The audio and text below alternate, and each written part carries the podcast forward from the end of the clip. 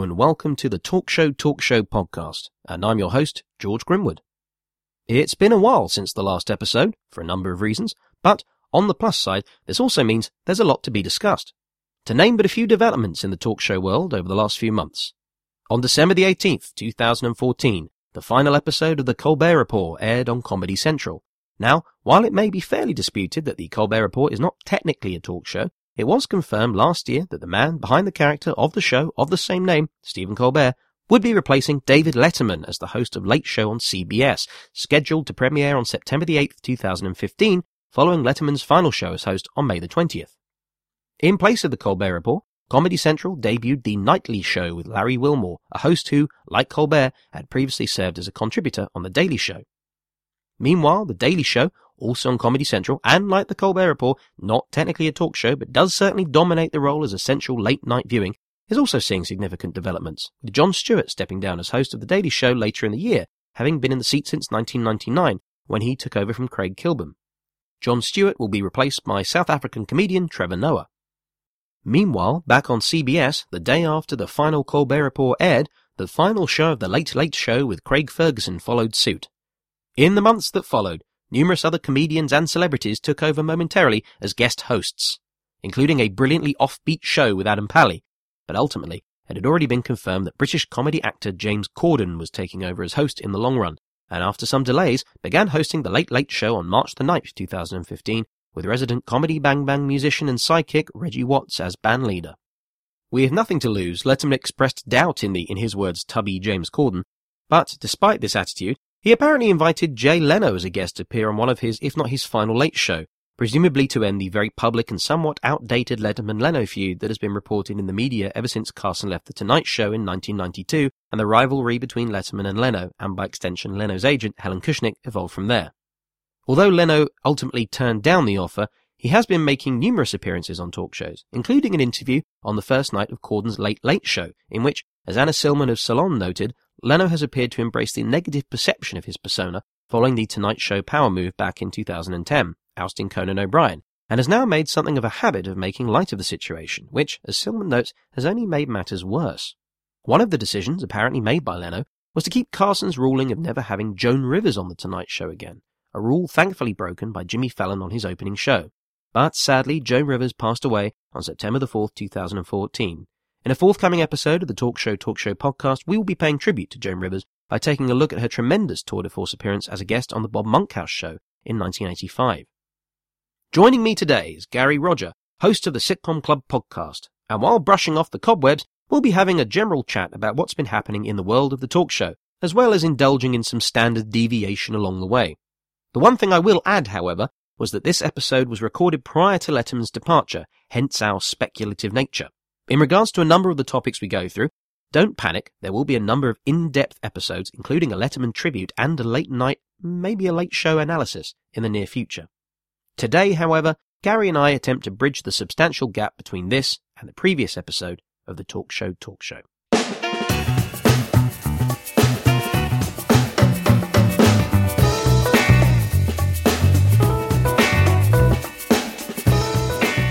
So, Gary, it's been a while has.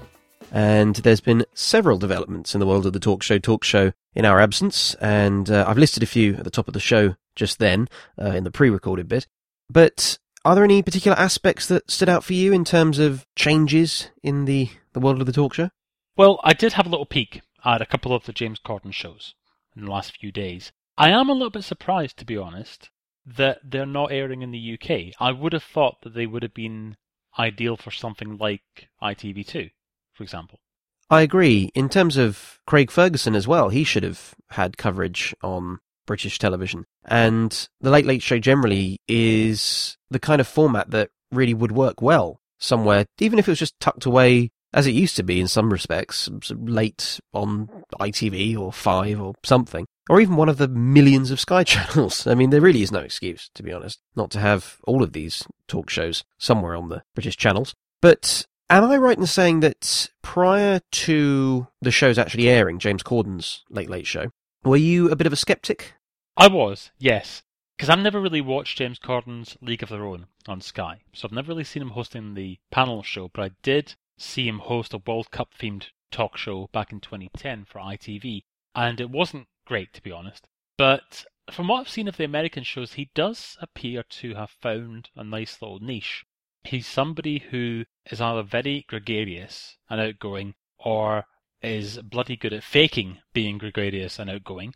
And as a result, he manages to get some high profile guests and make them feel at ease. And the aping of the Graham Norton format with them all on set together at the same time, that seems to work well for him. And yeah, by and large, I guess he's, he's he's doing better than I expected. He's doing better than I suppose a lot of people expected because he was seen as really an unknown quantity. But you know, well, time will tell. But I, I suspect that he'll probably. I don't know that he's necessarily going to make any huge, great waves. I think he'll probably just keep bobbing along, and he'll do just fine in that slot. I mean, you can tell me better, George. Is, is that slot one which presumably is going to have less intensive scrutiny than Colbert? Certainly. I would say, for example, when Craig Ferguson paved the way in terms of irreverency and what he could get away with, and generally, for most of the time, bad mouthing the network and just introducing surreal and strange characters and moments and, and skits and bits. And yeah, bobbing along, uh, but developing a cult following in the process. And I think that's partially to do with the fact that it's a safe slot. It's one that's after Letterman, after Late Show. It'll be interesting to see how exposed that slot will be when Colbert takes over at the Late Show. Because if that doesn't go down in the way that one would hope, then because I know for, I know that you're definitely a skeptic on that front, then I'll be intrigued to see will that pave the way for the late late show slot to be more exposed in terms of what they're doing. And I suspect that, as you say, bobbing along, Corden will most certainly develop the cult following in the same way that Craig Ferguson did. And I'll be intrigued to see if he can maintain it really, because, I mean, Craig Ferguson was doing it for almost 10 years, I believe. And yeah, it, I'm going to be very intrigued to see if he can maintain that. But I would also say I found it very interesting the other day. I spoke to someone who was a fan of James Corden from his days in the British sitcom Gavin and Stacey. And he was concerned that based on the clips that he'd seen of the James Corden hosted Late Late Show, that he had kind of lost his persona, that this particular person had been I would say enamored by, but certainly charmed by. And his appearances on British television is certainly different in contrast. And I, and I guess it, it kind of relates back a bit to that episode of Louie with Louis C.K., where he's being honed to become a potential replacement to Letterman. And it's, I mean, that's, that's an episode, that's something we need to talk about in a, in a future episode for sure. Just that whole Louie three parter it's reminiscent of that, where you get the impression that James Corden has been kind of tightened and honed, and the button on the suit and the that kind of thing. It's it's just everything's tight and processed. Yes, and he is obviously making an effort to engage with his audience. The last thing that he wants is to come across as if he is some Brit who nobody's ever heard of coming along to the States and saying, well, here I am, the big cheese and so on. He was talking a great deal the other night about the NCAA basketball tournament.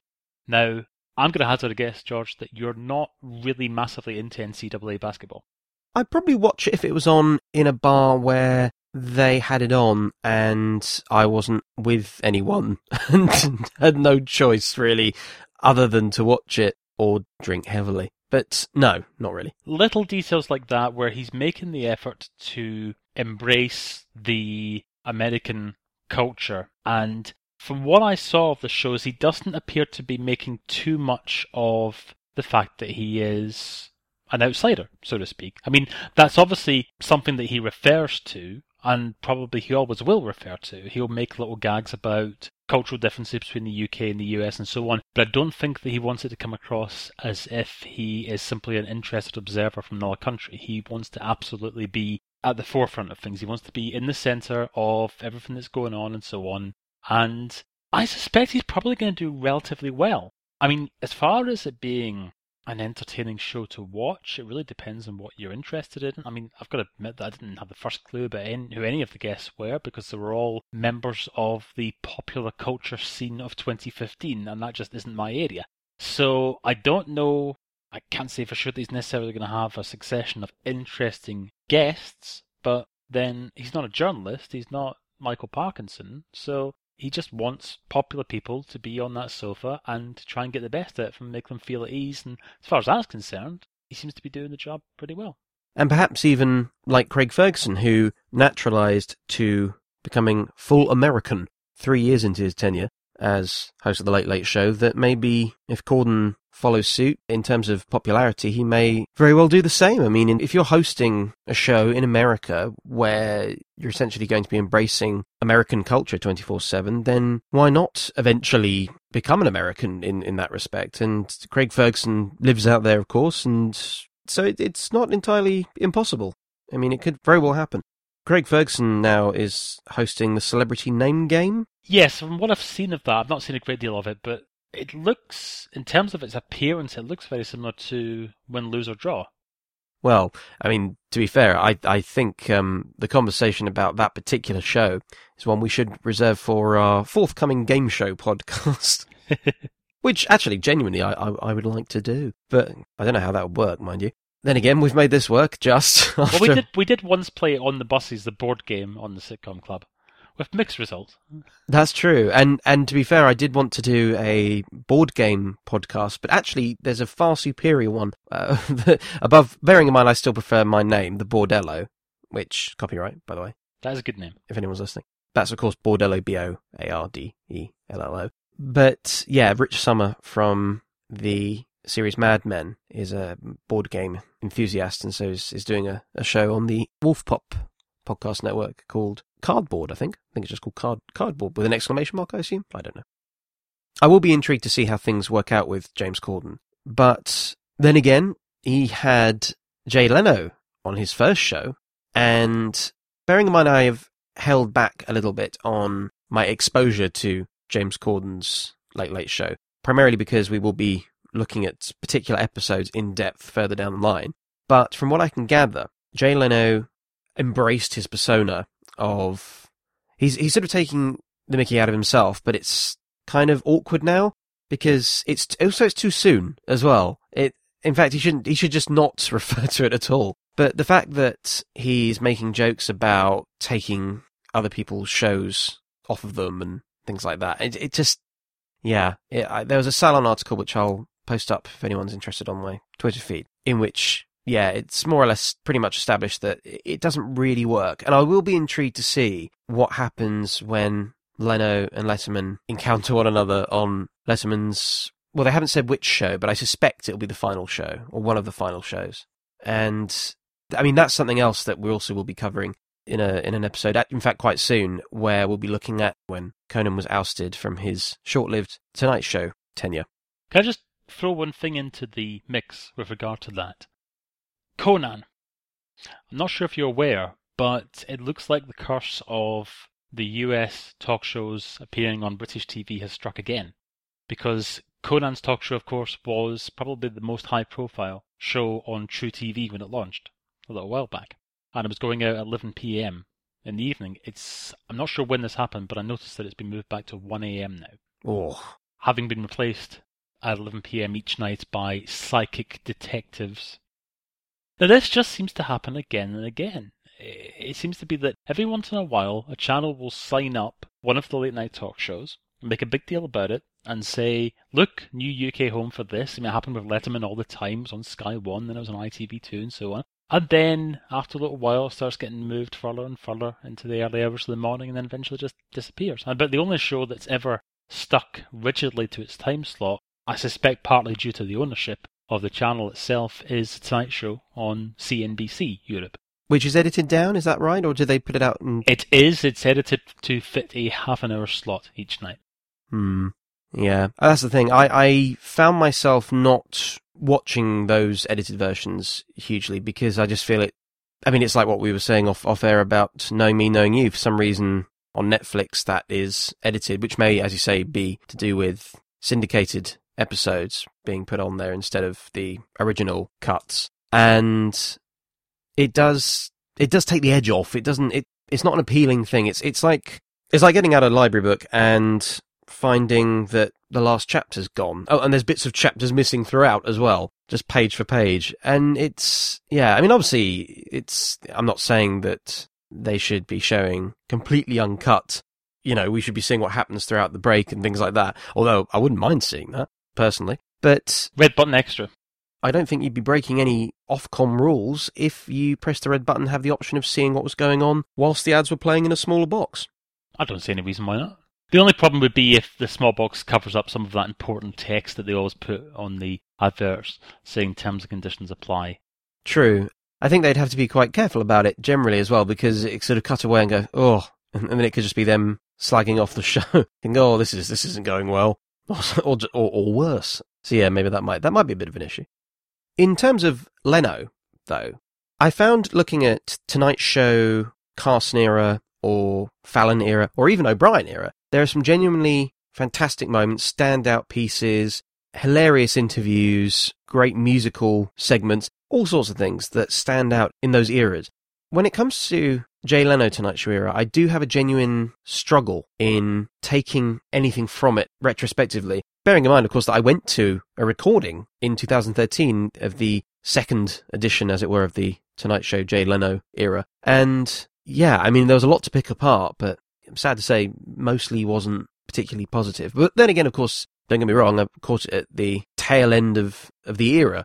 I think the only, and correct me if I'm wrong as well, but for me, the only interesting aspect of the Jay Leno Tonight Show era is Helen Kushnick and the almost the folklore that's gone along with those early years. Now, here's the thing about Jay Leno. Jay Leno always strikes me as, to use that awful expression, a meat and potatoes guy. In other words, he's somebody who is going to be a safe pair of hands, he's inoffensive, and because of that, he's going to appeal to a large section of the audience. And he's not necessarily going to be as innovative as Letterman, and he's not necessarily going to be as edgy as, say, Craig Ferguson, for example.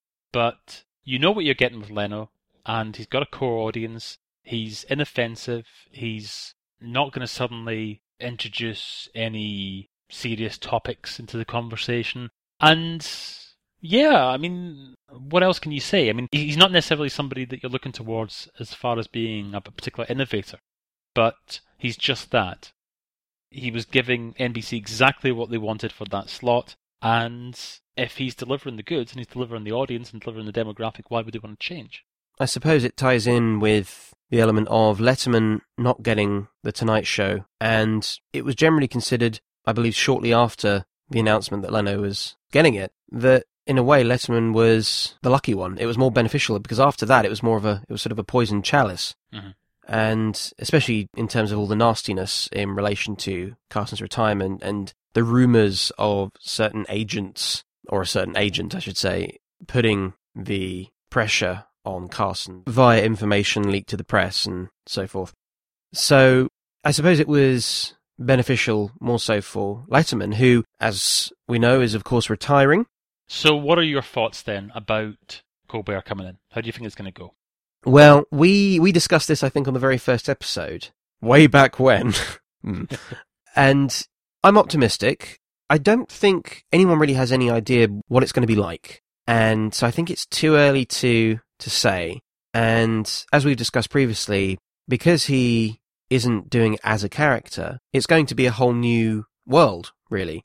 And I think it's beneficial that people respect him, that he's got a big fan base. And yes, it can be argued that his fan base is predominantly looking towards him as a character, but I'm pretty sure they're savvy enough to appreciate that there is a man behind the character who might be slightly different, but obviously must have enough talent to make something like the Colbert Report work on a regular basis, on a daily basis. Yeah. So in terms of improvisation and moments and just, yeah, just, just really having the personality to create a whole new personality.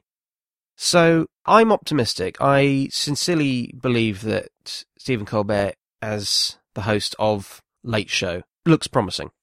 I'm interested to see how it's going to play out as far as his persona is concerned, because I know you're saying about how he's not going to be the Stephen Colbert, Bill O'Reilly knockoff or pastiche rather, that he was on the Colbert Report. Obviously, we're getting to a very interesting time as far as politics in America is concerned because we've just had Hillary Clinton announce her candidacy for the presidency.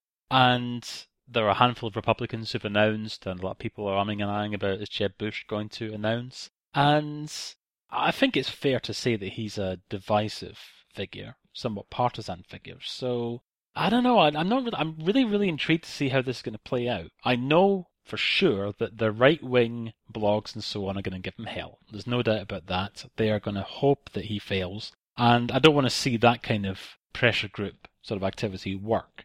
But I think he's going to sort of make a an early impression. He comes out on that first night. He's going to make it clear that okay, if you've seen me doing my stuff on Comedy Central, this is me now. This is the real me, and I'm a sort of all round inclusive entertainer and everybody's welcome and so on and so on. Because I think if there's any kind of hint that he's carrying over the character from Comedy Central, then this doesn't feel like a particularly good time to go into the new era of the show with a potentially divisive host. Yes, and probably almost certainly a wise move to move away from the character as election time approaches because, as you say, it could create a divisive scenario where you find that you've got people who can very easily derail Stephen Colbert as himself as opposed to a character.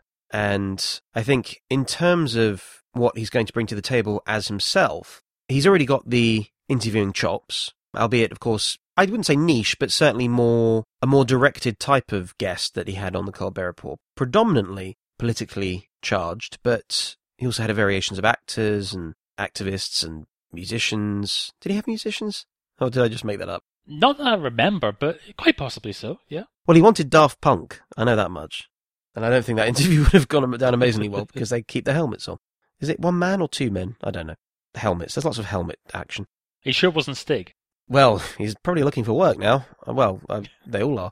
But since you mentioned the Stig, what do you reckon the chances are that a rival will give Clarkson a show of his own. I know a lot of people have suggested that Clarkson, and I think it's probably fair to say that May and Hammond are going to go wherever Clarkson goes, because I think that they are perceived as a team, and I don't think that they would necessarily want to hang around with a new presenter on Top Gear.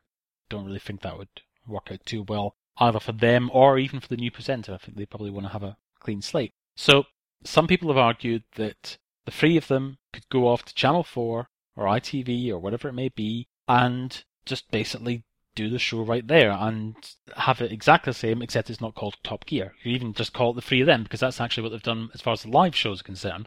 They've changed the name of them from Top Gear to Clarkson, Hammond, and May Live. So that much is not unthinkable.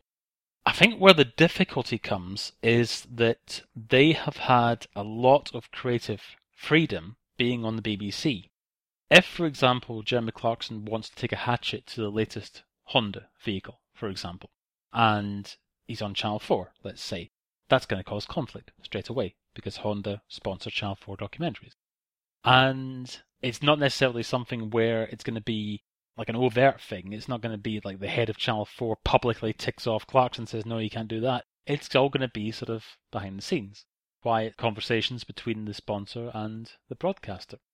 And so I do wonder if they would have as much freedom on commercial television, or traditional commercial television at least, to do what they've been doing on the BBC, and that's why I think perhaps something like Netflix would be a better fit for them. Certainly. I would be very interested to see Netflix get involved in the talk show game.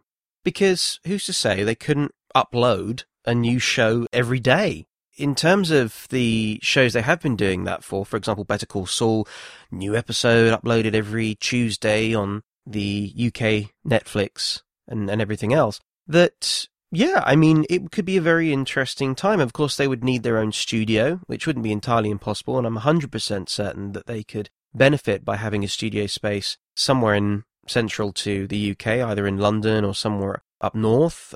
But yeah, I, I think that would be a very interesting turn of events. I mean, they've been funding comedy sets, stand up specials, which have predominantly been of a high quality. And so, yeah, I don't see any reason why Netflix couldn't get involved in the world of the talk show. Yeah, I'll be intrigued to see in regards to what happens with that situation in terms of Jeremy Clarkson and co. Not that I'm a huge fan of him or indeed Top Gear, although I, I did enjoy the episodes where they would go abroad on their adventures. Not the ones where it's just blatant xenophobia or anything like that. But yeah, I enjoyed the Vietnam one and the other ones that I vaguely remember. Back to actual talk shows that do currently exist. Okay, let me ask you this. Do you think that there would be a market, and I'm talking principally here in the US, I don't really think there'd be a big market for it in the UK. But of course, there are ways to get around it. Do you think that there'd be a market for either Netflix or Amazon Instant Video or some video on demand service like that saying, look, everybody, we've got the Tonight Show archive? The, the whole, the, everything that exists from the Carson era, look, there it is. I think that'd be fantastic. I think for Netflix or Amazon to release shows that have that much quantity, I'd love to see Unexpurgated Saturday Night Live and Dark Shadows and Mary Hartman, Mary Hartman and Fernwood Tonight and All in the Family. Now, of course, I know that some of those that I've mentioned there actually are available on DVD, but just to see that amount of quantity appear would be lovely. And I'd be very intrigued to see if anyone would like to confirm via Twitter at Talk Show Podcast that they know of a show that may be the longest in terms of quantity that is available on something such as Netflix or Amazon, then let us know because I I do like I love a binge anyway. But I mean, in terms of the Tonight Show archives, I would I would personally embrace that on a huge level. I noticed that the YouTube channel that releases the occasional complete Tonight Show ads and all that we sourced one of our episodes from the Talk Show Talk Show from, or should I say three episodes from the Talk Show Talk Show, and the uh, Johnny Carson from 1973. They have gone a bit quiet as of late, which is a shame, and I sincerely hope that they start releasing a few more shows. But I would love that. I would think that'd be fantastic. Well, I've got a wild suggestion for that because you probably noticed that you see quite often in relation to Kindle titles and so on, you see the expression X-ray. So it's basically saying that there's extra material available. When you put the mouse or the pointer over like a particular name and you get like a little capsule biography of them and so on. And last year I was fortunate enough to see a little demonstration from BBC R&D which was showing off effectively the same sort of thing. It was like it was like subtitles on the screen, except that it was for additional information. So, for example, you could watch an episode of Doctor Who, and if you wanted, if you put the captions on, then each person, each character is captioned on screen, and if you want to, you can press it, and you can get like little capsule biography of that character, for example. Now, would that not be something that could work really well with something like the Carson archive? In other words, when you're searching for a particular actor's name, say you're using something like TiVo, for example, and you're searching for a particular actor's name, you get all that person's films. But you also get a link to them being interviewed on The Tonight Show, for example. I think that would be a really, really good little companion piece to a lot of the searchable data that's now being integrated within electronic program guides. Certainly. I know that the TCM channel, uh, if not over here, then in America, made use of a few talk show segments that were usually put just before or just after a certain film, and then the talk show segment that was directly associated with that. So, I don't know, Marlon Brando is in a film, and then they cut to a clip of Marlon Brando being interviewed by Dick Cavett or Johnny Carson or someone and talking about that particular film. And yeah, I mean, to see that in action would be, would be excellent. And I mean, I'd still stand by my reasoning that there should be a talk show channel. Okay, now I'm going to put you on the spot now. And I'm effectively asking you to do the impossible and also do it free of charge.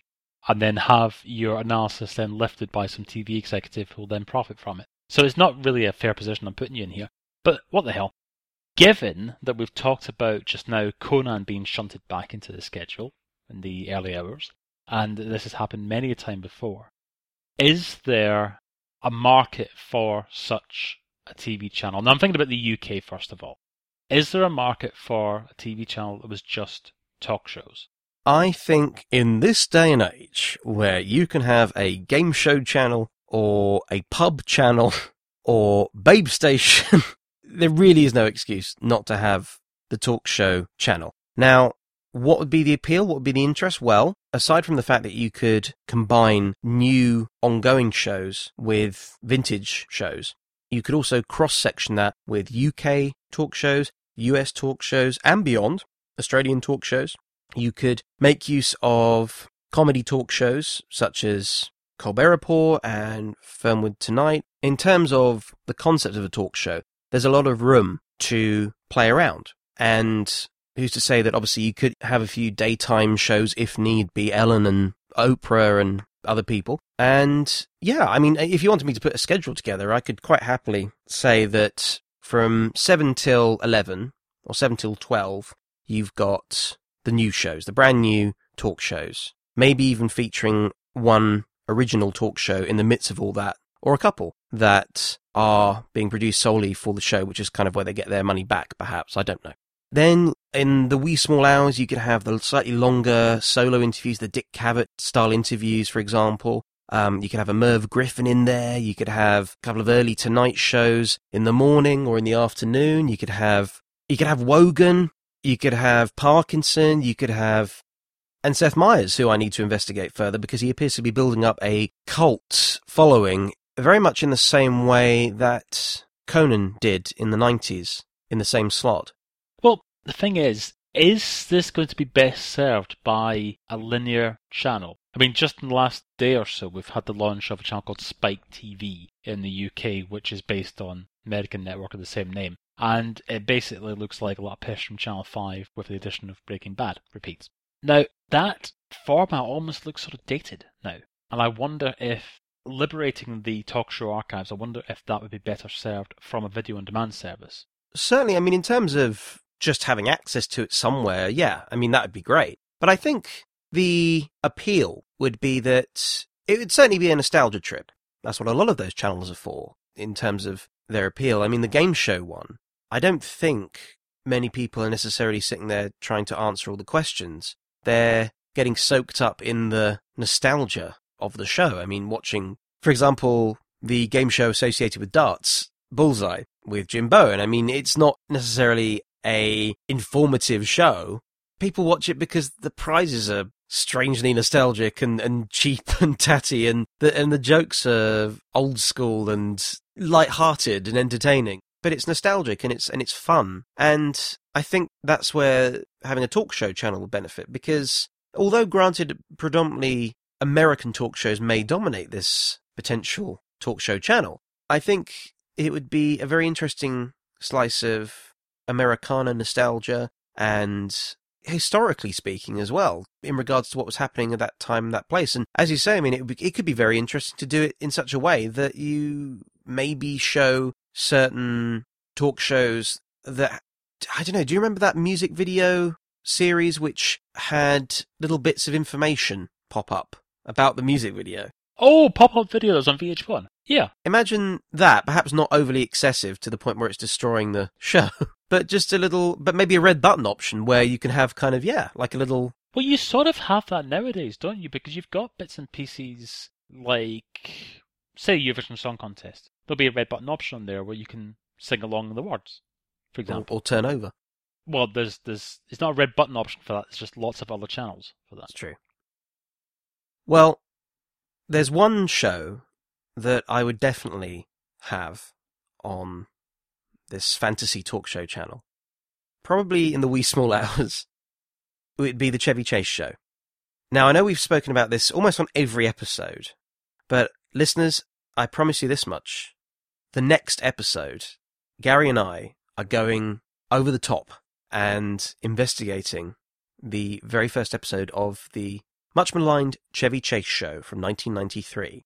And I don't remember agreeing to this. Yes, yeah, it's it's you happening. speak for yourself. I ain't watching that shit. I'm I'm I've edited you in. I'm going to edit your voice in from other episodes. well, saying what a top show it was and how it's right up my street, and I wish they'd bring it back. I'm going to take clips from the sitcom club and and sort of it's just going to be you praising it, and that's it. So you're basically going to do you're going to do an Isaac Hayes on South Park on me, aren't you? Become a Scientologist? No. Um, the thing is, is that there's there's a lot going on, and just to kind of give the listeners a little bit of a precursor to it, I suppose. I've watched the first couple of episodes. I have a I have access. Gary and I have access to a, a fair few of them, almost all of them, but it's not as bad as it's been made out to be over the over the last well twenty years or so. It's certainly misunderstood, and I, I think I think the main issue is that it's the wrong format for the wrong person. Put Chevy Chase in the right context, he he'll thrive. Early Saturday Night Lives, despite all the issues that were going on behind the scenes and general stories that have dominated various internet articles as I've been typing in Chevy Chase on, on Google, that he was a great performer. But yeah, it needs to be in the right context. And this talk show that was in a theatre, not even in a, not even on a soundstage, in a theatre, it's flawed from the get go. So, yeah, I don't think the blame is all on him specifically. There's a lot of issues before you even consider Chevy Chase as the host. I'm genuinely excited about looking at this because I've I've been mildly obsessed with it. I have now a Chevy Chase show cap, an original. I should point out. I haven't gone I haven't I got obsessed to the point where I'm getting it specially made. It's not that bad. I've got a apparently a screen used illustration you know, with the, the, Chevy Chase show and an illustration of Chevy Chase sort of being pecked at by a bird, and it says, "Well, yeah." So I don't know if that, I don't know when that was used, but I ho- hope, I hope I spot it on screen somewhere. And I have a Chevy Chase show clock. So, oh yeah, also a Chevy Chase show helmet as well. I don't know what the connotations are there. I don't know why that was a promotional thing. It's a yellow construction person's helmet. I'm very intrigued to see all of these, as are you, I believe. Well, despite my jocular this mere moments ago, yes, I am. I am looking forward to seeing it. It's always interesting to see something with the benefit of hindsight. So it could be, for example, that the James Corden experience is about to hit the fan, so to speak. But we don't know that yet. Whereas at least we've got the benefit here of being able to look at the overall package of shows and see what little bits they tinkered with to try and get it to work and how does Chevy Chase maintain his energy and interest when he already knows that the show has been cancelled, for example, late on? And yeah, it, it's gonna be it's gonna be quite something. I mean, what puzzles me about it, and we're not necessarily going to find this out from watching the episodes themselves, so we need to do some additional research for this. But I'd always heard tales about how Chevy Chase was not somebody who was comfortable with ad libbing, and therefore he seems a strange choice to host a talk show of all things. Well, I mean that's the thing. I think from what I've gathered from the get-go is that the the parts of the show that work in some shape or form are bits that have been rehearsed. Yeah, I mean as far as the sketches are concerned, they're sort of like harking back to Saturday Night Live and things like that. That's fine. But the bulk of the show itself being a talk show, it's going to be a problem if he is not in a position to do the sort of back and forth in the same way somebody like Johnny Carson would do. And maybe that sort of just underlines the fact that he shouldn't really been doing a talk show at all. Maybe he should have been doing the Chevy Chase sketch show. Well, there are certain aspects that you'll notice within, I'd say, three minutes of the first show that don't belong on a talk show. And it does make you wonder if these were choices made by Chevy Chase or if these were choices made by Fox or what the deal was. Because there are just some things on it that just don't work, that just aren't needed. And I'm not going to say what, You'll pick up on one, and it's sports related, I'll say that much. You'll pick up on the sports related thing that does not need to be in there at all. There's no reason behind it. It's, it's very strange. Right, okay, I'm going to hit you with something right now. So brace yourself. You just said there about how the bits that work best on those shows are the pre prepared sketches and so on. Do you think that Chevy Chase would have been more comfortable with a show along the lines of Fernwood Tonight? Should that have been the Chevy Chase show? Had, should the whole thing have been a work, effectively? Should it all have been scripted and tightly controlled in that manner? Would that have worked? That's an interesting consideration because when I've seen Chevy Chase in films acting and in Community, he's a great performer. He's he's great, you know, and it's as you say, scripted. So basically, with him starring in kind of his version of what I suppose the Larry Sanders Show. Not so much in terms of the backstage bits and pieces, but do it as a talk show, but it's a scripted show. So there's no ad libbing involved at all. Well, I'd, I'd say there was definitely ad libbing in Fernwood tonight, certainly with Fred Willard. Oh, sure. Yes, no, I, agree with you. I mean, what what I mean is, okay, so do it as say a half an hour show first of all, and have the whole thing scripted, or at least have very very strict sort of bullet points to work within, and tape these things well in advance, so you've got plenty of time for editing as well. Would that have worked? Or am I making too many concessions? Am I basically trying to fit Chevy Chase into a talk show shaped hole that he just isn't going to fit into? And maybe after you keep on tinkering with it and tinkering with it, maybe you just sort of think, maybe we should just get somebody else. I must admit, the first thing that came to mind when you said sort of the idea of Chevy Chase and a Fernwood Two Night style was Bob Martin. For the benefit of the listeners, Bob Martin was a short lived comedy drama series that drew directly from The Larry Sanders Show. And Bob Martin was a character, the host, played by a British entertainer, Michael Barrymore, who, funnily enough, uh, we talk about game shows, was very much well known in the game show world and, and did actually have his own talk show that I suppose we should have a look at at some point. But for some reason that I tell you why that reminded me, it was just that sense of giving someone a format that they could potentially play themselves up in, in a kind of a slightly dark way. And for some reason I could see Chevy Chase benefiting from something like that. Perhaps not now, but certainly in that 90s period. But I think it, of course, it all came down further down the line to that roast that happened later on. The incident. Well, I mean, in a way, the, the Chevy Chase show from 1993 turned out retrospectively to be a lot of fuel for the fire. But we will elaborate on all of this in the forthcoming episode, or indeed episodes, because, yes, I'm pretty sure we'll be looking at this from many angles, uh, many episodes, I assume. When you say from many angles, do you have one of those special DVDs where you can choose what position you want to see the show from? No, I was saying, thinking more like with my, my head turned slightly away, as if I, I can't watch, but I can watch. So yes, we will be looking further into this next time here on the Talk Show Talk Show. And we may even record, I'm trying to convince you to allow us to record our live reactions in sync to the episode, which may or may not be then released as a part of the next Talk Show Talk Show episode or or its own sort of little mini episode. I don't know, but we will we will see. But in the meantime, Gary, thank you for joining me on the return of the Talk Show Talk Show. Thank you very much indeed for asking me. It's been a pleasure. And of course, you can check out the Sitcom Club podcast, also a part of the Podnose Network, anytime you like, really, because there's a lot of it to check out. And uh, there are a lot of episodes. There are 70 episodes in the archive now, and they're all available at sitcomclub.com and on iTunes. And before we go, I'm just going to put you on the spot. Are there any more interviews in the pipeline? There are no more interviews in the pipeline as we speak. However, that pipeline is always open. So, open pipes. That'd be so filthy. And on that bombshell, over to you, George. Yes, indeed. And once again, thank you to Gary Rodger for joining us in this and the next few episodes of the Talk Show Talk Show podcast. Follow the Sitcom Club on Twitter at the Sitcom Club, and of course follow the Talk Show Talk Show podcast on Twitter at Talk Show Podcast. Both shows are part of the Podnose Podcasting Network, and if you would like to get involved with us in any capacity, either as a guest or be a host of your own show, or if you have any general questions or would like to work behind the scenes, get in touch via admin at podnose.com. And finally, a huge thank you for being very patient with us as we have returned for a new season of the Talk Show Talk Show podcast. We'll be bringing you new episodes fortnightly from here on in. And in that respect, we hope to see you again in two weeks' time. Bye for now.